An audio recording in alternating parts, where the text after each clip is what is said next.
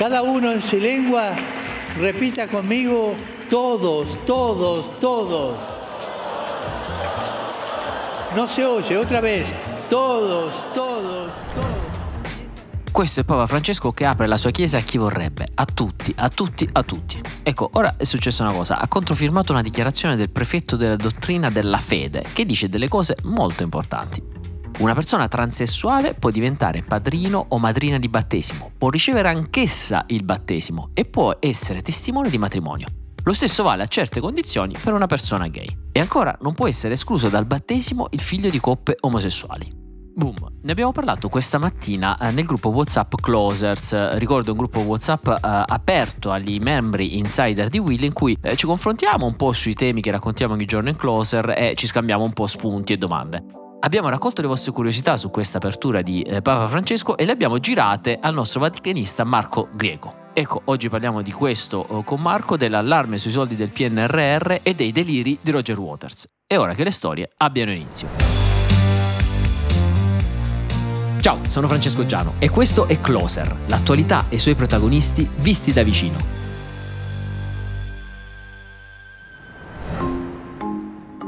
Facciamo un passo indietro. Già quando era arcivescovo di Buenos Aires, eh, Bergoglio su certe cose si impuntava. Come scrive Repubblica, se veniva a sapere che un prete aveva negato il battesimo al figlio di una ragazza madre, ad esempio, lui si infuriava. Me lo spiega bene Marco Grieco.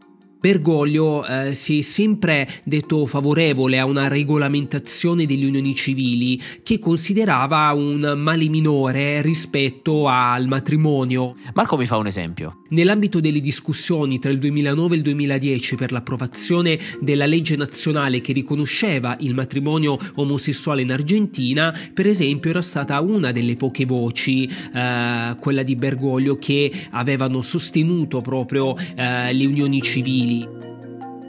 C'è quest'altro aneddoto. Un cattolico gay, Andrea Rubera, andò da Papa Francesco e gli confidò che aveva qualche timore a portare i figli avuti con la gestazione per altri a catechismo. Francesco gli telefonò e gli disse vada dal parroco e gli dica che l'ha autorizzata il Papa. Sin dai tempi della pandemia, eh, scrive Repubblica, Bergoglio è in contatto tramite un prete italiano e una suora francese con un gruppo di transessuali del litorale romano che riceve in piazza San Pietro all'udienza del mercoledì. Siamo tutti figli di Dio, le conforta.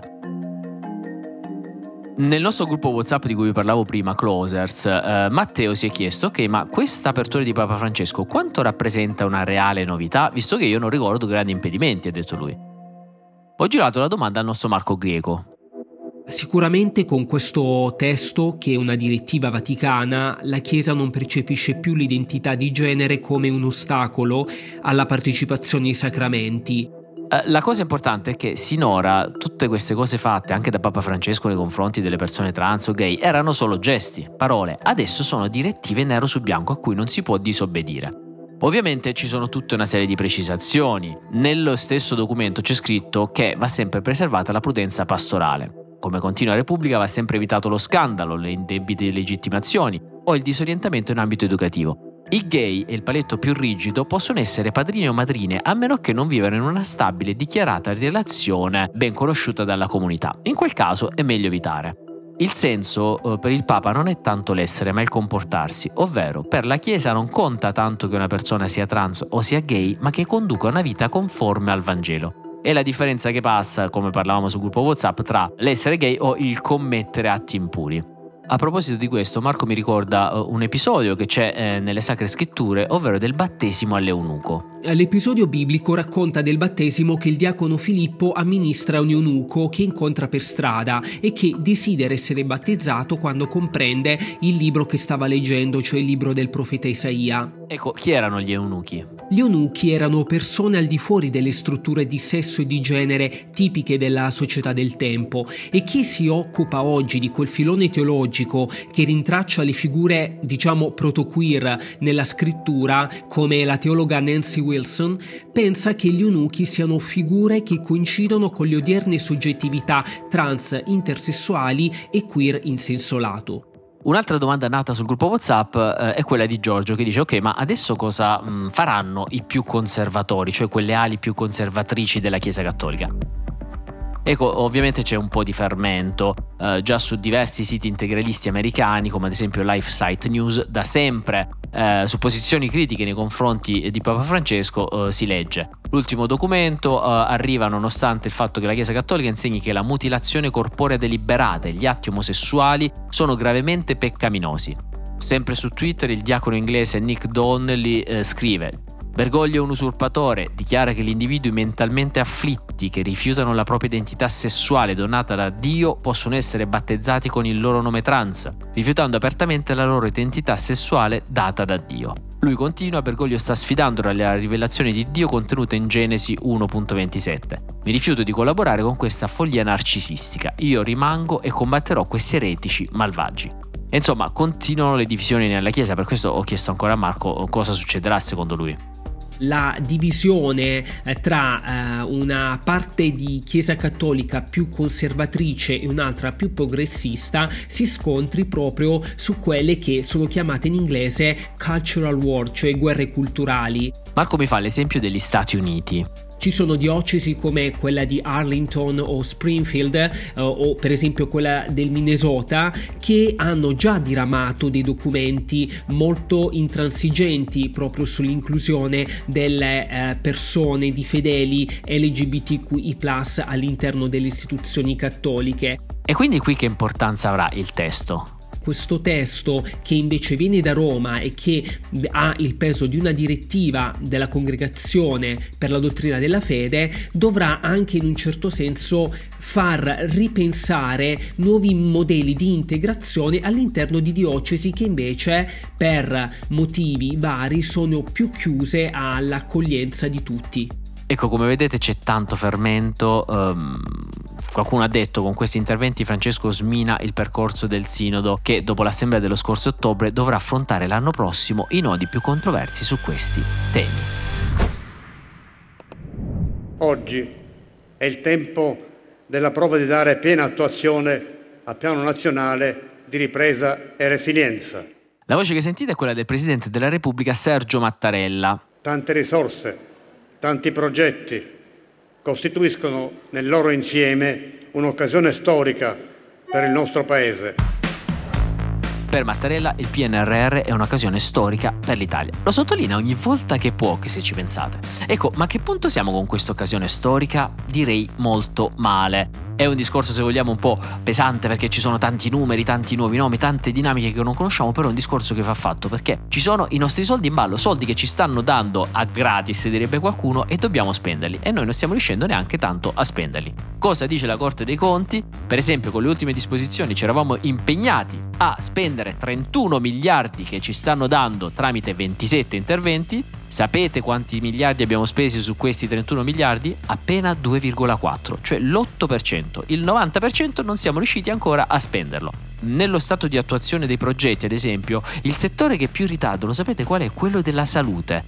Nel settore della salute abbiamo speso appena il 2,24% dei soldi che ci eravamo impegnati a spendere per il PNRR. Il punto è che ehm, non solo molti non hanno capito l'importanza della sfida, perché dicevo è un tema molto complesso, ma spesso non abbiamo capito neanche cos'è sto PNRR. E poi c'ha questa fissazione per questo pacchetto azionario! Ma che cos'è un pacchetto azionario? Ci sentiamo tutti un po' guzzanti in Boris. Perciò ho provato a sentire un esperto del tema, eh, Marco Leonardi, professore universitario di economia e già consigliere economico di Palazzo Chigi con il governo Draghi. Mi sono fatto spiegare innanzitutto cos'è il PNRR. Sono risorse dell'entità straordinaria di 200 miliardi e anche di più che riguardano politiche industriali, politiche della transizione energetica, politiche della digitalizzazione dell'economia, ma anche la scuola, l'università, la ricerca, eh, le infrastrutture di medicina ospedaliere, quindi i soldi ci sono, ma bisogna spenderli, come mi fa notare Marco. Il governo che si lamenta che hanno poche risorse da spendere, in realtà dovrebbero spendere i soldi del PNRR. Se non riescono a concentrarsi sul PNRR, ovviamente fanno un danno gravissimo all'Italia, ma anche a se stessi. Facciamo un esempio concreto. Uno dei tanti interventi del PNRR previsti per i giovani e per cui c'è stato un problema di attuazione. Quello più famoso forse è quello delle studentati universitari e delle borse di studio, che sono due cose molto importanti in cui l'Italia è sempre stata molto indietro anche qui il governo ha fatto un errore molto grave perché qui poteva accettare il pagamento della terza rata mesi fa, doveva essere pagata a marzo, è stata pagata a ottobre perché il governo ha fatto la prova di forza proprio sugli studentati universitari. Voleva essere pagato completamente nella terza rata per gli studentati universitari anche se la Commissione europea aveva dei dubbi sul completamento di quel progetto ma non è che nei nomi degli studentati universitari tu ritardi 18 miliardi che ti servono per le spese correnti, per sostenere le possibilità di cassa proprio del, del governo.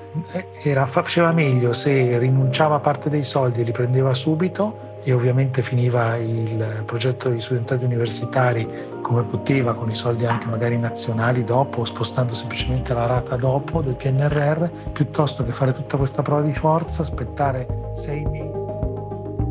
Questo progetto è importante, come dice Leonardi, perché prevede 60.000 posti da realizzare e sappiamo tutti benissimo quanto sia delicato il tema della casa e degli studenti fuori sede in generale.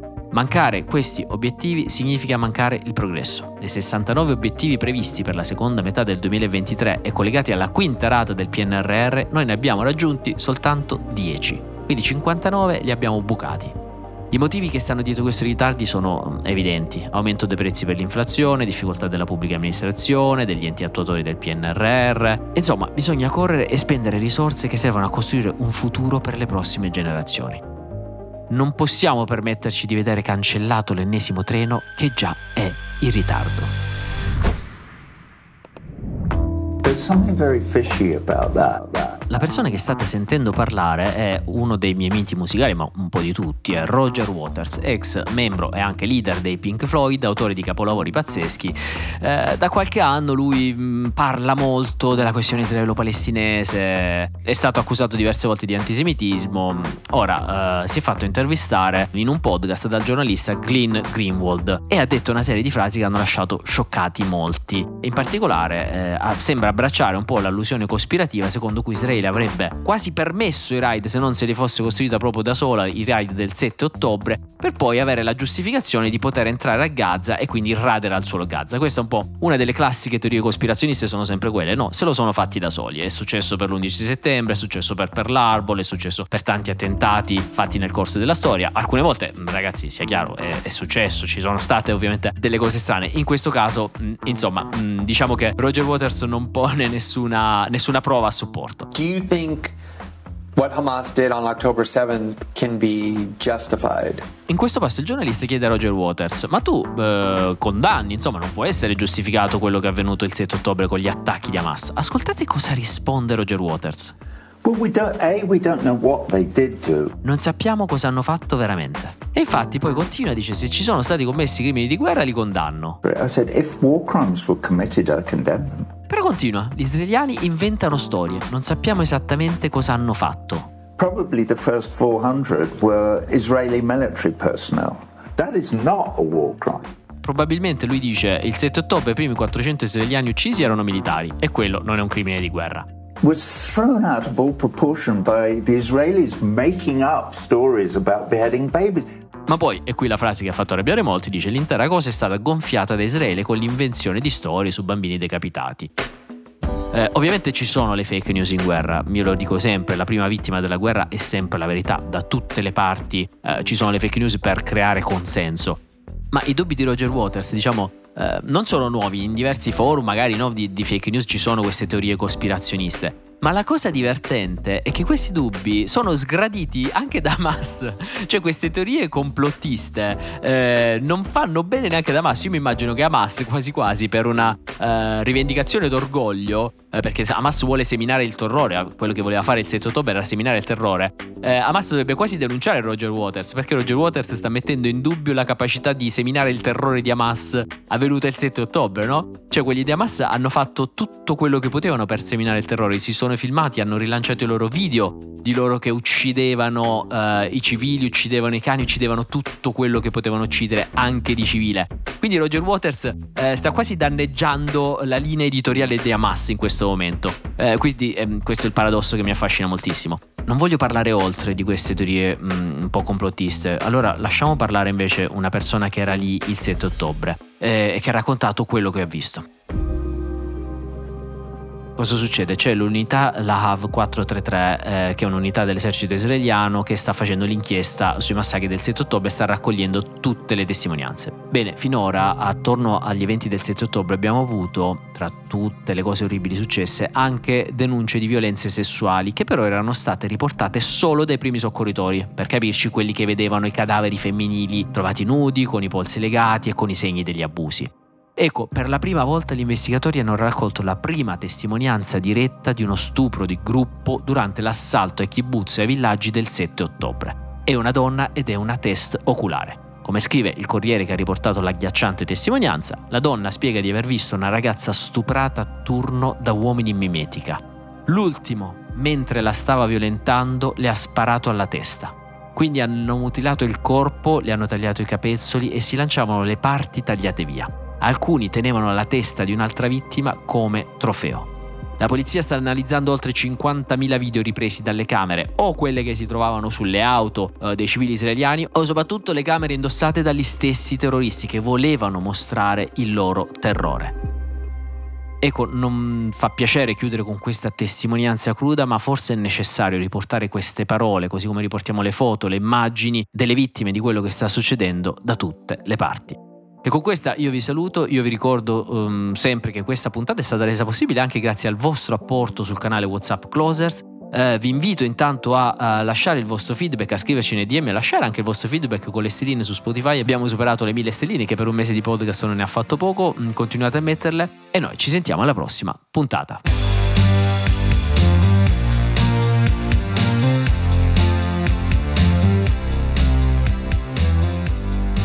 Closer è un podcast di Will scritto da Francesco Giano e Carlo Notar Pietro. Cura editoriale Francesco Zaffarano. Post produzione a cura di Cora Media. Supervisione suono e musica Luca Micheli. Post produzione e montaggio Guido Bertolotti. Coordinamento di post produzione Matteo Scelza.